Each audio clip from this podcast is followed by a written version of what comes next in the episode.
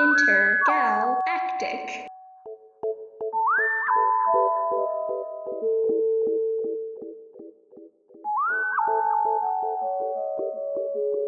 Space exploration, being a field of great opportunity, places a heavy emphasis on the many different applications of STEM within it. This means that the study of space is infinitely diverse and an amalgamation of all kinds of other disciplines. Today we have Dr. Tess Caswell joining us as an incredible example of what STEM can do. Welcome, Tess, and thanks for hopping on today. Thanks for having me.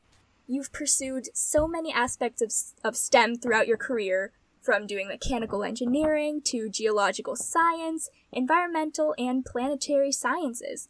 How does the variety of your education help your career? Oh man, well, I think the biggest thing is that it has opened my eyes to the fact that a lot of disciplines across science, technology, engineering, math, they speak slightly different languages, but fundamentally the core concepts are the same in a lot of different disciplines. Um, so it's helped me kind of see the common threads that run across disciplines.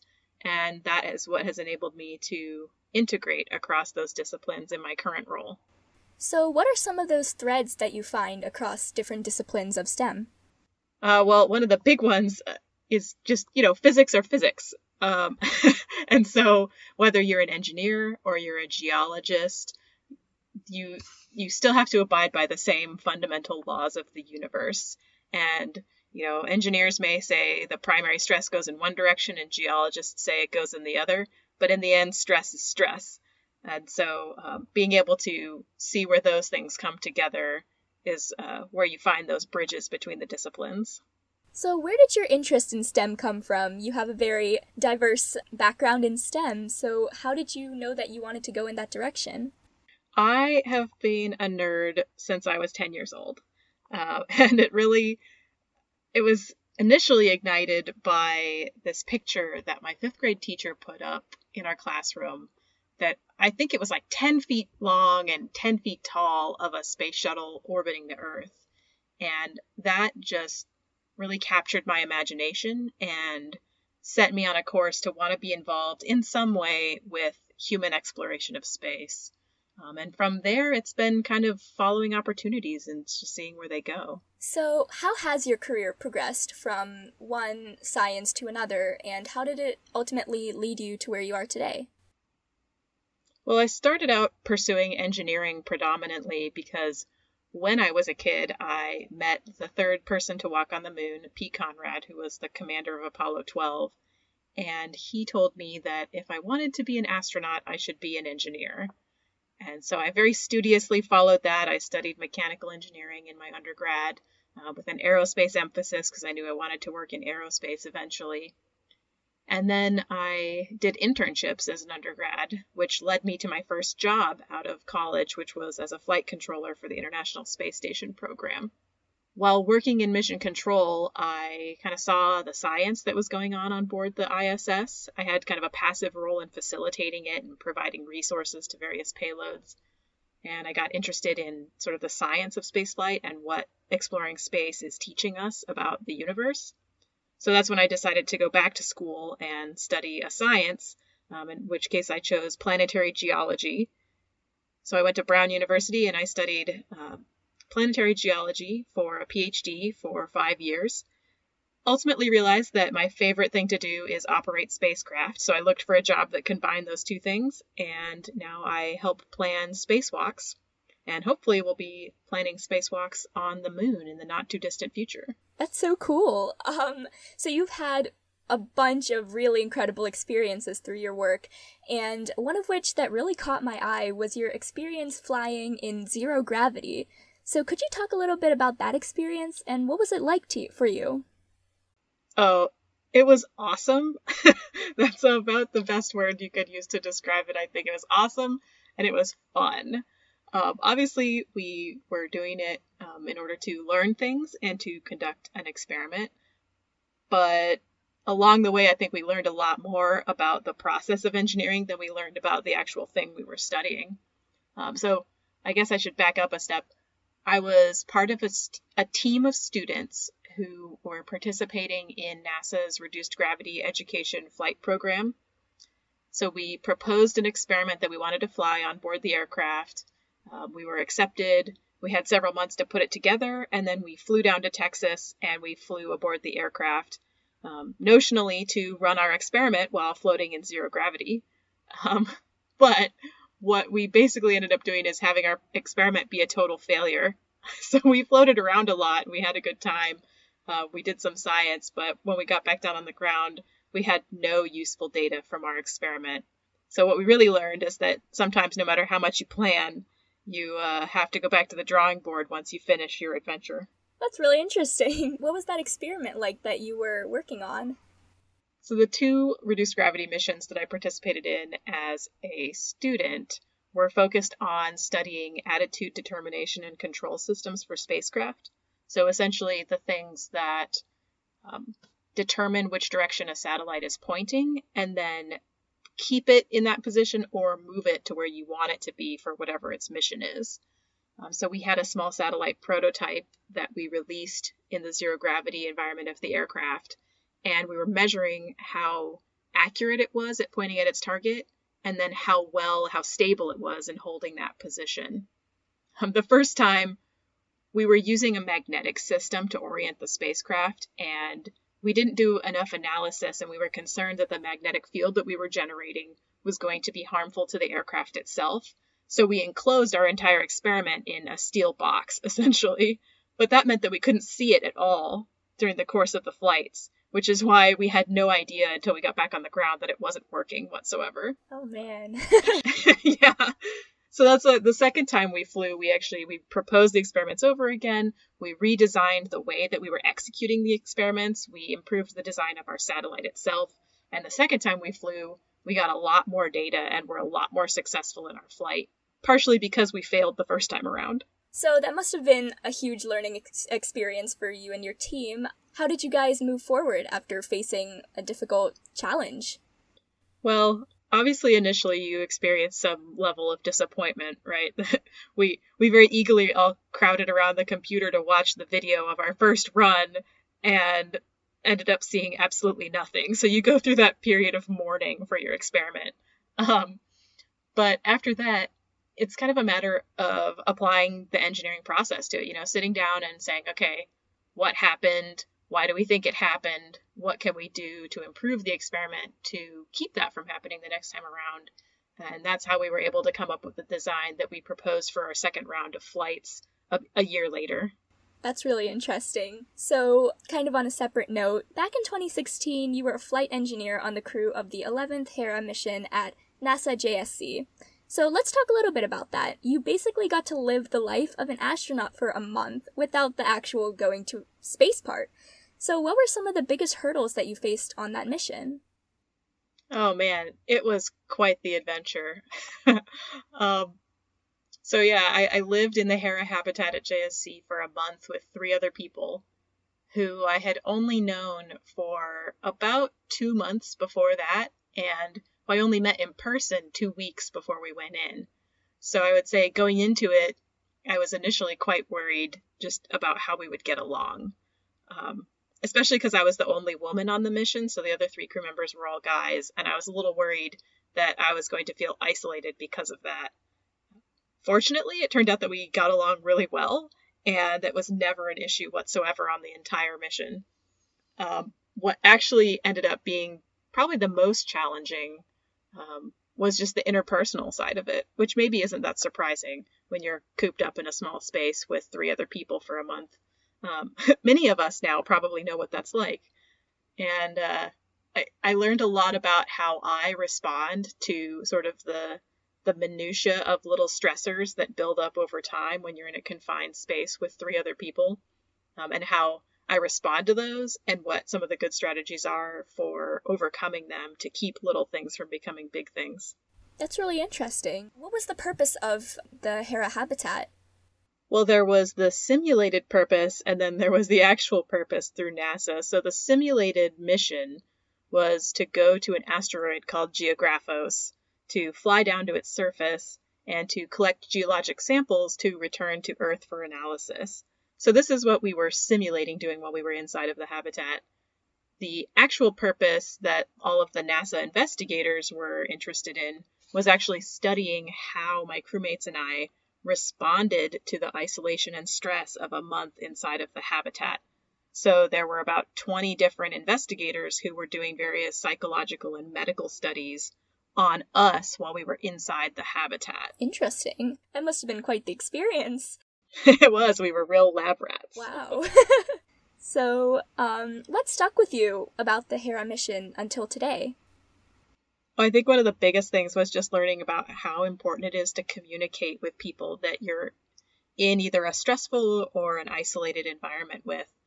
You know, um, especially in today's world where we're all spending most of our time at home. If you're at home with your family, you've probably figured out that if someone is doing something that annoys you and you never say anything about it, it just gets more and more annoying over time, right? So, um, learning to communicate with people was probably one of the biggest skills that grew and um, that I exercised while inside of the habitat. Kind of along those lines, do you have any tips to somebody who wants to work on their communication? I think the the first thing is to just not be afraid to communicate on things. Some of the stuff that I was afraid of going into the Hera mission with three guys was just, you know, like girl stuff. and you, at some level, you just had to be willing to be like, well, we are in a confined environment and they're going to have to deal with the fact that things happen. And, you know, maybe I'll be more emotional or whatever, you know. Um, and so just not not being afraid to discuss difficult topics with people because it's going to affect the team one way or the other and it's it's easier to overcome the challenge if you're able to talk about it. I don't know if that made sense. It was kind of rambling, but No, that was perfect. That made a lot of sense. That was really cool.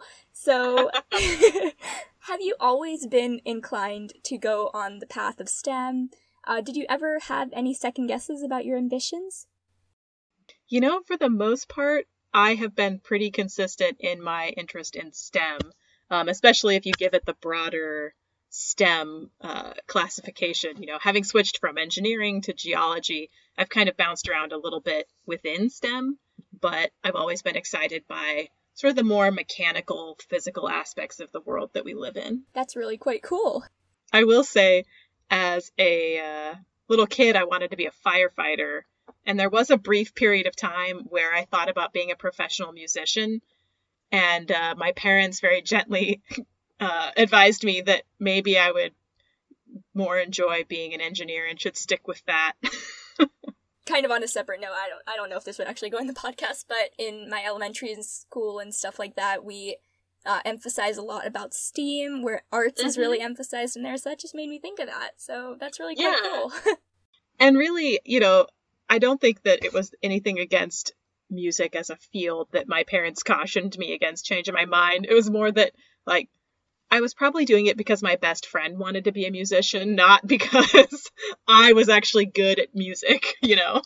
they were kind of keeping me on track to follow my skills more than anything else. Yeah. so, did you face any challenges getting into engineering or planetary sciences as a woman? You know, I didn't really. And I think that my per- my experience in that regard was a little bit unique. Um, I don't know if it was just the my mentality going into it or the way my parents raised it raised me or what but i just i don't necessarily pay attention to those sorts of factors. I just do what i need to do. It's kind of my mentality when approaching challenges is i know what i want to do. I know the steps that i need to accomplish in order to get there. And i just do them and i don't really worry as much about external factors.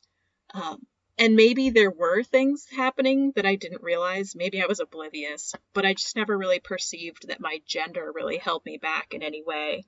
Um, that being said, I, I know people in the sciences who have experienced problems, um, especially some of my friends in graduate school who, you know, had a strained relationship with their advisors over relate, you know, gender related issues. So, um, it is out there. I just personally didn't ever really experience it. So, you've been super involved with bringing girls into STEM, and could you summarize some key points on how the world as a whole can achieve that, especially at a high school level? Yeah, absolutely. Um, what I've seen for the most part is just encouraging young women to follow their interests if they do lie in something more technical, you know, making those opportunities available to girls and, and not even implicitly biasing girls toward um, things outside of science, technology, engineering, and math. Because um, I think I've, it's just something that people don't even realize that they're doing sometimes, and they and they encourage boys to go into more hands-on science, engineering, you know, like tool-oriented trades when they wouldn't necessarily encourage a girl to go do the same thing. And there's no real reason for it; it's just kind of habit. So all that is to say in a kind of rambling way that I think just encouraging young women to enter these fields and supporting them when they do so goes a long way towards building their confidence when they do reach that point in a STEM field where maybe they're having issues because they're the only girl in a class of 30 men or something like that. You know, when they've been told all along that there's no reason why they shouldn't be there, then they don't doubt themselves when they get into those challenging scenarios. So, how can a high school female that's really interested in STEM uh, foster that interest and develop it? I think look for the opportunities that are available to her.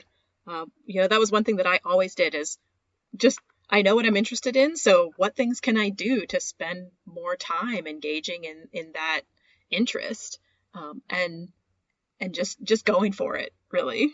Awesome. What were you like in high school? Did your personality or your interests in things play a big role in the progression of your career? I think so. Um, I think that in high school I was probably a super nerd. I don't. I was definitely not popular, and not in a bad way, but in just like a. I was a I was a nerd. I liked to spend my time reading books about spaceflight. I always did my homework. I never went to parties. Um, but you know, and I didn't even realize that that was not cool in any way. It never even occurred to me that I would even want to be spending my weekends partying. I just was more interested in hanging out with my friends and getting my homework done on time. I don't know. Maybe I'm weird. I don't know. That was kind of rambling, so maybe isn't a great uh, answer for your podcast. But in general, in high school, I was a nerd and I spent a lot of time studying and reading and doing sports and just kind of being oblivious to pretty much anything except for my goals of going to college to study engineering and someday hopefully being an astronaut. I think that's really cool. You know, maybe that was for the better that you were able to really focus your motivation on the future. And I think a lot of that comes down to having had that conversation with Pete Conrad when I was a kid. You know, he said, if you want to be an astronaut, go to a military academy and become an engineer. And so right then at age 10, I decided I was going to go to the Air Force Academy and I was going to study aerospace engineering because I wanted to be an astronaut. And those were the steps that I was told I needed to take in order to get there. Wow. It didn't quite, you know, all go to that plan when it came down to real life, but um, that was what set me on that path, and I just followed it kind of relentlessly. Wow. That's very inspiring to hear. So, in general, what's something that you're looking forward to in the realm of space exploration? I am looking forward to boots on the moon in the next decade.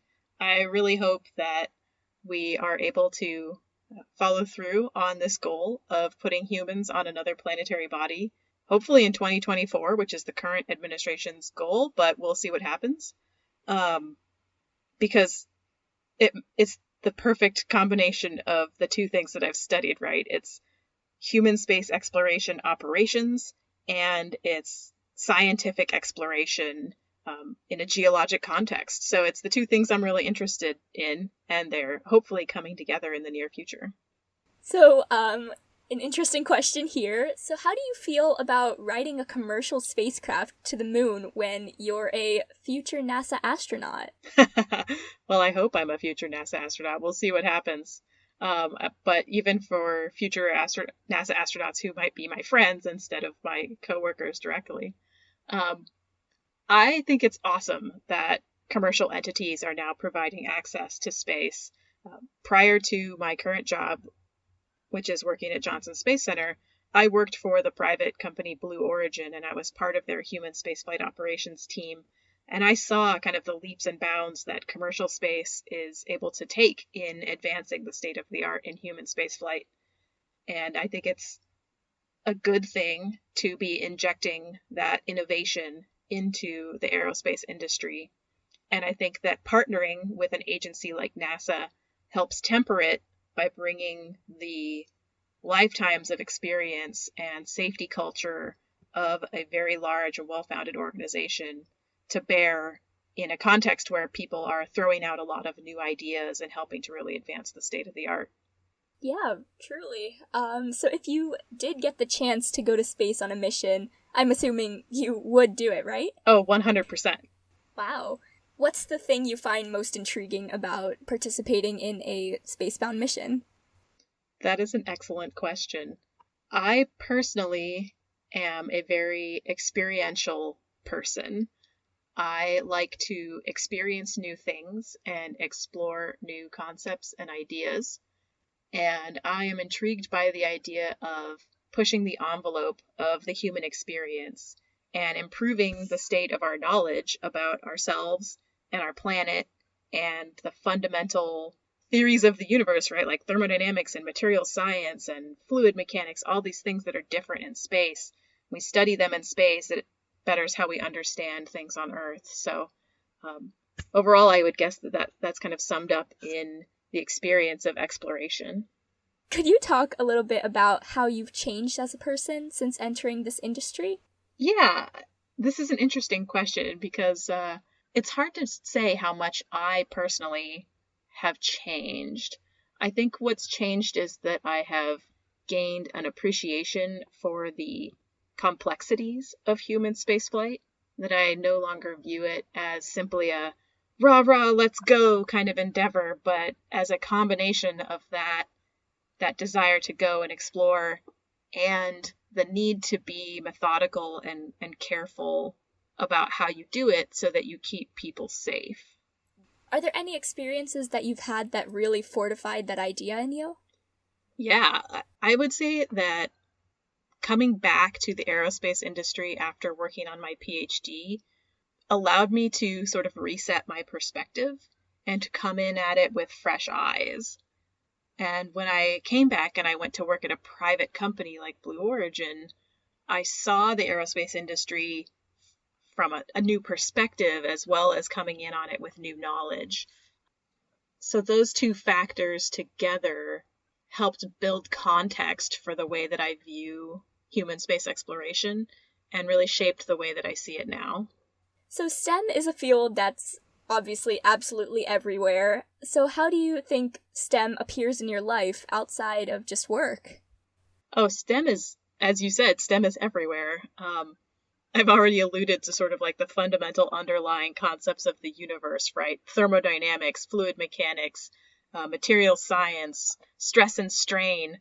All of these are things that are going on in the background of our everyday lives.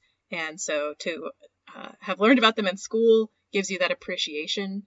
But uh, it's it's just you just know that it's always there, um, which maybe betrays how much of a nerd I am that I think about those sorts of things that's a great perspective to have on life just seeing yeah thinking about everything that's happening um as life just goes on. I think that's really cool.